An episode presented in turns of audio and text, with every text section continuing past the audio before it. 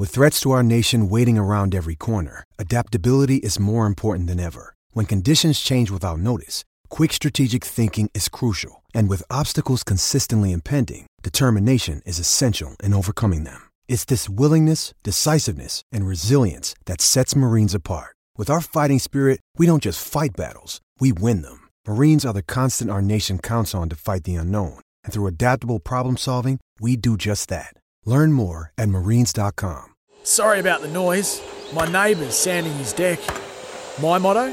Don't work on your deck, play on it. Life's good with a Trex deck. Low maintenance with a 25 year residential warranty. Trex, the world's number one decking brand. It's been a good week in the NBL. Why? Because finally we have a fixture laid out in front of us. Uh, we've got officially the green light. Well, at least for the first five rounds anyway. And I reckon this man would be pretty darn happy with that development. He's the CEO, of course, of Melbourne United. A big welcome to you, Vince Crivelli. Sam, thank you, mate. Pleasure to be on, and uh, thanks for having me. It must feel good to have an official start date for the 2021 NBL season. I'm sure you had a rough idea of how things might look, but still to get it across the line officially and know your season starts on January 10, it must start to feel a bit more real.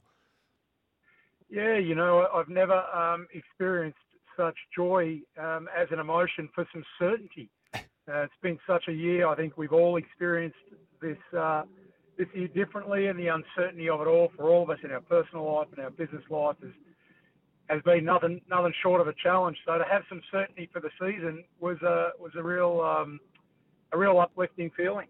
And the league haven't mucked around either. It's a big opening round, and you're up against your, your crosstown rivals, the Southeast Melbourne Phoenix. It, it whets the appetite somewhat, this one. It sure does. Uh, we started this rivalry last season with Phoenix's first year in the competition, and um, so we, we, throw down five, and we're looking forward to opening the opening the season with it, and we hope we can get the chocolates. They they took care of us last year in game one, um, got us on the hop. So yeah, I think we're looking for a little revenge, and uh, yeah, glad glad we can get it out of the way in the opening round. And just with this particular matchup, Vince, do you know where it's going to be played? It's location TBC, and as I say, we don't have the full fixture, and there's a few missing pieces of the puzzle. Do you have an expectation about where it would be played? Perhaps John Cain Arena.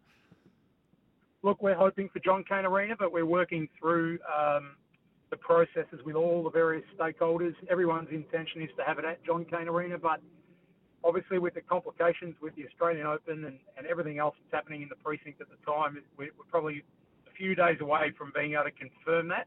Um, notwithstanding, you know, our intention this year is to get as many fans into our games uh, as often as possible, and you know, we just have to have a degree of agility in our planning um, to deal with whatever might be thrown up as a result of the virus.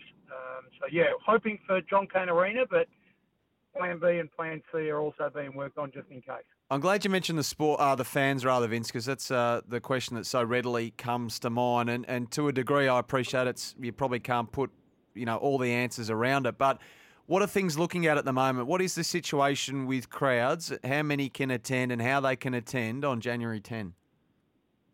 The latest advice we have is that uh, it's a 25% venue cap.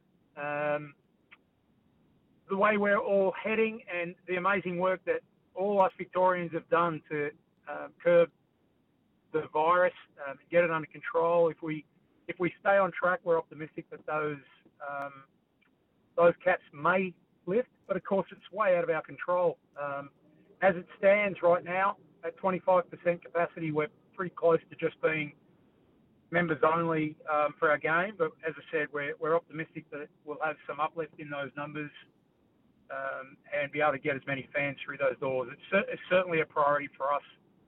Um, our sport is definitely one that um, thrives as an entertainment product with the stands full mm. and a roof over our head. It makes it, it makes the occasion special on uh, every time, and you know, for us, it's a it's a really important element to what we do and, and how we present our sport. Absolutely. And John Cain Arena, which is obviously Melbourne Arena rebranded earlier on this year. What's the capacity that? Is it around 10,000 in basketball format, Vince? Yeah, it's 10,300 in basketball format, uh, just just shy. Um, so, the, the, the element that is somewhat um, conflicting on the 25% is also the, the requirement for distancing, appropriate distancing between patrons. So the venue, uh, Melbourne Olympic Park Trust, the, the, the management of the venue have been extraordinarily helpful. They've been great working with us and, and really all of the sports to try to help bring us all back. Um, everybody's working in in partnership um, right through the chain, and um, I think we just need to be a little patient, um, remain optimistic, and do the right things. Mainly, I mean, the biggest message is here is the health message, and if we can keep that under control, then I think we're in good shape. So if it stays at about twenty five thousand, obviously you're looking at a crowd of around two and a half thousand, and as you say, the logistics with social distancing. How many members do, do United have at the moment, Vince, as we speak?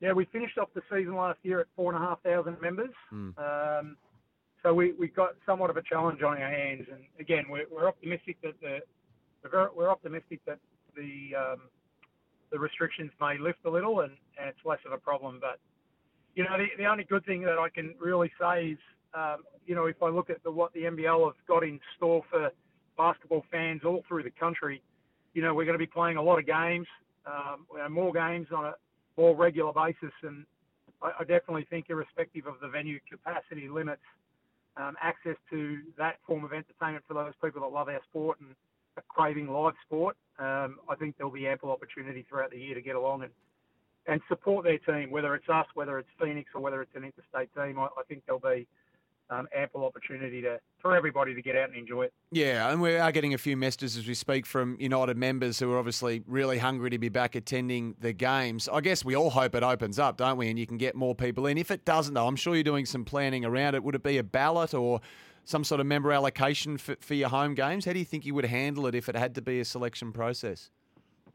Yeah, look, we're taking some advice on that, on, on what the best and most fairest way to um, allocate all of those uh, members into the, the appropriate seats. Um, and again, you know, we we know it's going to be a challenge, um, but we quite honestly can't survive without our fans, without our members. Um, and so, you know, for us, it's just about finding a system uh, a little closer to when we have some certainty on what those numbers are, um, on how we allocate uh, members to seats. But our intention is to get everybody through the doors, and that's what we're fighting for, and that's what we're striving for at the moment, and I think we'll keep our eyes firmly on that. And, and in the background, we're just, as I said, taking the right advice from and learning from other sports who have had this problem all year and, and seeing what the right model for us is. We're speaking with uh, Melbourne United CEO Vince Crivelli. Vince, back to matters on court, if you like. The signing of the star forward Scotty Hopson, a one year deal. I mean, how thrilled are you with that signing and what can Scotty bring to United? very very excited about what um, about Scotty. You know, when we were starting the process of of building this year's list, uh, and it starts very early in the piece. Um, you know, it really does. Um, we're, we're working a couple of years in front, but when we started working on this year a little bit more specifically, and we started understanding what we needed, we, we went through a process to identify those talents, and, and Scotty Hopson is the definition of what the position description required was for the team. So he's a great fit. He's a very versatile player. He's a secondary ball carrier, so he, he just gives us a little bit more assurance um, if required at end of quarters, end of games, out of timeouts. Um, he's a he's a great playmaker, but he's also an exciting finisher himself. So I think um, the versatility is what we were looking for, and, and at you know six six seven, he he really gives us incredible versatility and depth um, in our roster where we felt we were a little vulnerable and lacking in, in the season just gone. So really excited about him. He's, he's an incredible professional, very diligent how he maintains himself, but he's got a great sense of humour. Um, he, he's up and about. I think our fans will really enjoy getting to know him, and those people that, that know our club and come to our games regularly get, will, will, will understand they they get a chance to get to know our players, and I think they're all going to really enjoy having a few quiet conversations with Scotty. He's got great stories and a, a great manner about him. Sad to see the back of Andrew Bogut, Vince. Look, I think Andrew's done an amazing job for our sport. Um, you know, I'm a I'm a long time um, fan of our game. Before I before I was anything else, I was a a young a young kid that loved the sport, and people like Andrew paved the way and have and have um, trailed um, a path and, and inspired so many. So I'm unbelievably thankful to Andrew for what he's contributed to our game as an athlete. Um, you know, I, I think he leaves the sport as an athlete in a great space. And if I know anything about him, he's he's not done yet. He's got more to give. And um, differences aside, you know, I, uh, everybody at Melbourne United is really thankful for what he's what he's done, what he's achieved, and um, at the same time, happy to happy to not have to go against him this year. yeah, indeed. Vince, before we let you go, the league's obviously released the first five rounds, if you like, as we said. Now, they're saying the remainder of the schedule will be announced in stages and that there could be a hub for a portion of the season, which is still being considered. Uh, are you hearing it could be in Victoria? That seems to be what most people are expecting. If there is to be a hub, that the, the teams will be based in this city. That's obviously what's happening with, with New Zealand in the early part of the season as well.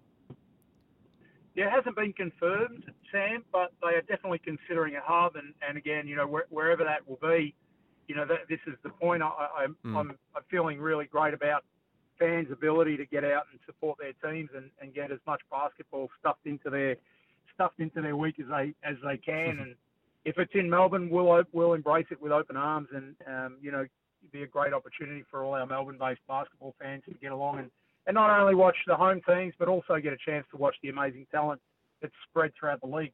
I'm hopeful that it's Melbourne, but um, just waiting on a confirmation that it's going to proceed, and then b where, where that location will be. So, yeah, we're all we're all fingers crossed and and and uh, and waiting. Um, not much more we can do at this point. No, we're all in the same basket, aren't we, Vince? I know I speak for my entire household. We love getting along to the game, so we're certainly hoping that uh, things keep trending the way they are and as many people as possible can get along to John Cain Arena, and uh, it's a magnificent atmosphere when it when it's full. So I hope we can get close, get that, or get very close to that come January 10 and beyond. Best of luck with all the logistics of that, and obviously the season beyond. Thanks for joining us. My pleasure. Thank you, Sam. G'day, Mike Hussey here. Get on board Australia's best fantasy cricket game, KFC Supercoach BBL. It's fun, free, and easy to play. Play today at supercoach.com.au. T's and C's apply. New South Wales authorisation number TP slash 01005.